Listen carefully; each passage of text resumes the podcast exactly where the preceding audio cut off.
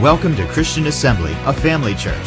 Since 1930, we've been serving the communities of Western Pennsylvania, Ohio, and West Virginia with the good news of Jesus Christ. With over 40 years of Bible teaching and ministry experience, Pastor Bill brings faith-filled revelation from God's Word. We believe with you, wherever you are, that God will inspire and change your life through the following teaching. For more information about Christian Assembly, follow us on social media or visit our website at cafamily.net.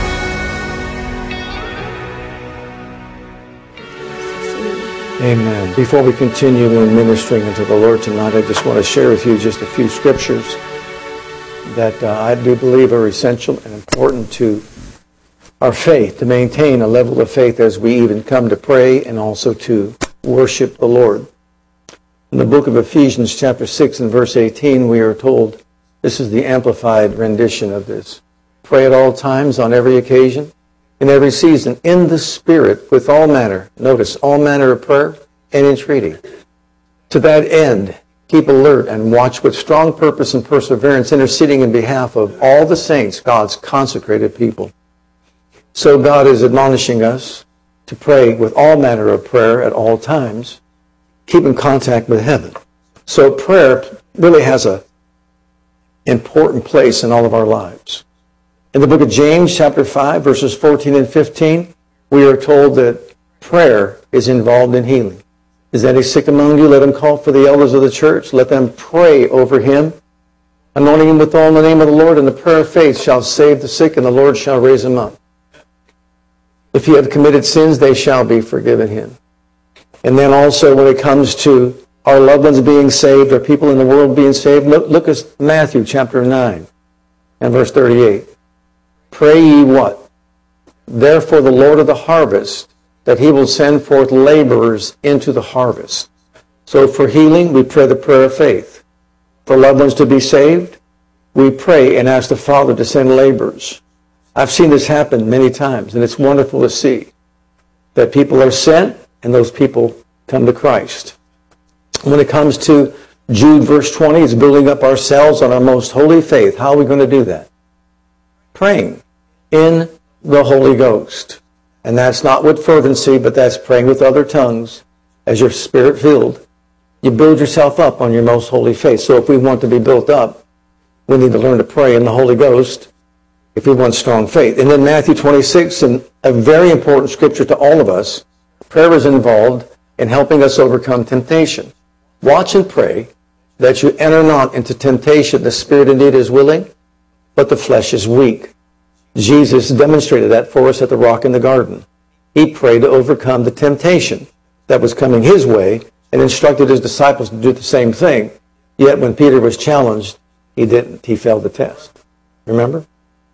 And then also when it comes to fainting, look at Luke 18, verse 1. And he spake a parable unto them to this end, that men ought always to pray and not to faint. We want to keep from fainting, then prayer is essential. It means to lose heart, to give up, to cave in. And then verse 13 and 14 of Luke 18 also, look at these verses. And the publican standing afar off would not lift up so much as his eyes unto heaven, but smote upon his breast, saying, God, be merciful to me, a sinner. I tell you, this man went down to his house justified. You see, we could be justified. Rather than the other. For everyone that exalts himself shall be abased, and he that humbles himself shall be exalted. So we see prayer was essential for this man's being justified. And when we ask God for forgiveness as well, the same is true for us. Then look at verse 16 of James chapter 5, and this is a verse that we all should know. Confess your faults one to another and pray for one another that you may be healed. The effectual, fervent prayer of a righteous man, and the Amplified says the heartfelt, fervent prayer of a righteous man makes tremendous power available, dynamic in its working. Hallelujah. Everybody should want that. Don't we want dynamic power available? Power that's dynamic in its working? Look at James 1 and verse 5. And also, we see here, if you lack wisdom, then let him ask of God. That's prayer. That gives to all men liberally and upbraids not, and it shall be given him. So we see the place that prayer holds in all of our lives, whether it's for healing, releasing laborers, building ourselves up, overcoming temptation, preventing our fainting in in life, generating miracle power, justifying our, our, our lives before God, and bringing wisdom. But then there's different kinds of prayer. And before we get into it, these are different kinds of prayer. In Matthew 18, 19, we are told by Jesus himself, Again, I say unto you that if two of you shall agree on earth as touching anything that they shall ask, it shall be done for them of my Father which is in heaven. Asking is prayer, obviously. So two are coming together in harmonious agreement on the behalf of something, whatever it is that you're looking God to do. Prayer of worship. Look at Acts chapter 13 and verse 2. As they ministered to the Lord and fasted, the Holy Ghost said, Separate me, Barnabas and Saul, for the work whereunto I have called them. So as they ministered to the Lord in fasting, uh, worshiping Him, what do we see? We see God moving by His Spirit. But then look in Acts chapter 16, verse 25, a familiar text to all of us. At midnight, Paul and Silas prayed and then sang praises to God. And the prisoners heard them. And it goes on to say, then there was a great earthquake. Everyone's bands were loosed. Amen. So we see God's power was generated and manifested as they prayed and sang praises to God. Then there's a prayer petition. Very important scripture, Matthew 21, 22. All things whatsoever you shall ask in prayer. Now notice the next word. Doubting. If it was doubting, we'd all have it made. Would you agree with that? Wouldn't we? But no, it's believing. That's the adjective that he uses. Believing, you shall receive. So in other words, it's believing prayer. So this is the prayer petition. Then there's the prayer of commitment. Look at the Psalm 37 and verse 5, the prayer of commitment. Commit thy way to the Lord, trust also in him, and he shall bring it to pass. Commit it. In other words, I'm turning it over to you. Have you ever done that and then took it back within the next five minutes? Has anyone ever done that? Look at 1 Peter 5 7, what he says. Casting all your care upon him. Here's, here it is. We're committing it to you because he cares for you. So we're casting it on you. But do we keep it there? Do we leave it with him or do we take it back?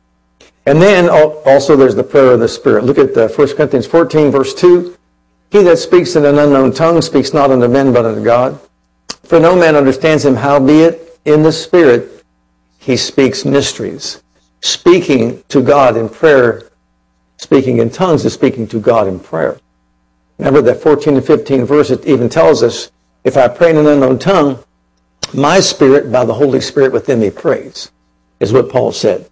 So there's a way to pray in the Spirit so that we can really get beyond what we understand and know, tap into the realm of the Spirit to get results. And then also there's a prayer of consecration and dedication. Look at Luke 22. Here's Jesus saying, Father, if thou be willing, remove this, this cup from me. Nevertheless, not mine will, but thine be done.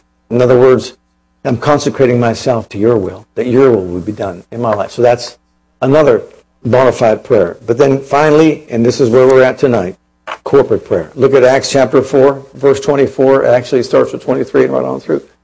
They were let go. They went to their own company. When they got there, they said they lifted up their, their hearts. We heard that they lifted up their voice to God with one accord and said, Lord, thou art God, which made heaven, earth, sea, and all that in them is. By the mouth of thy David, servant David said, Why did the heathen rage and they people imagine vain things? The kings of the earth stood up and the rulers were gathered together against the Lord and against his Christ, against the truth against the holy child Jesus, whom thou hast anointed, both Herod and Pontius Pilate and the people of Israel were gathered together for to do whatever thy hand and counsel determined for to be done. But Lord, now behold their threatenings, and grant with all, hallelujah, to all thy servants that with all boldness they may preach thy word by stretching forth your hand to heal, and that signs and wonders would be wrought by the name of the Holy Child Jesus. And when they had prayed, the place was shaken where they were assembled together. Man, I don't know about you, but I'm itching to have the place shake. I am itching to have the place shake where we assemble together. Hallelujah. How are you going to get that? Just what they did. Come together in one accord. Lord, look at, look at the dilemma they were in. You see the horrible situation they were in? But you know what? We're not looking at the situation, we're looking at you. Our eyes are upon you. You see the world that we're living in with Russia and Ukraine and everything that's going on? You know, it's from one end of the spectrum to the other, but you know what? Jesus is coming soon. And that's why we're believing, praise God, there's going to be a mighty outpouring of His Spirit, mighty manifestation of His glory. So let's do that. Here we are together. Let's believe for Him to stretch forth His hand to heal, and signs and wonders be wrought by the name of the Holy Child Jesus. Our eyes are upon you, Lord, just like in the days of Jehoshaphat. Amen. So let's sing this chorus here. Let's gather around this altar if you don't mind. Uh, and then let's do this.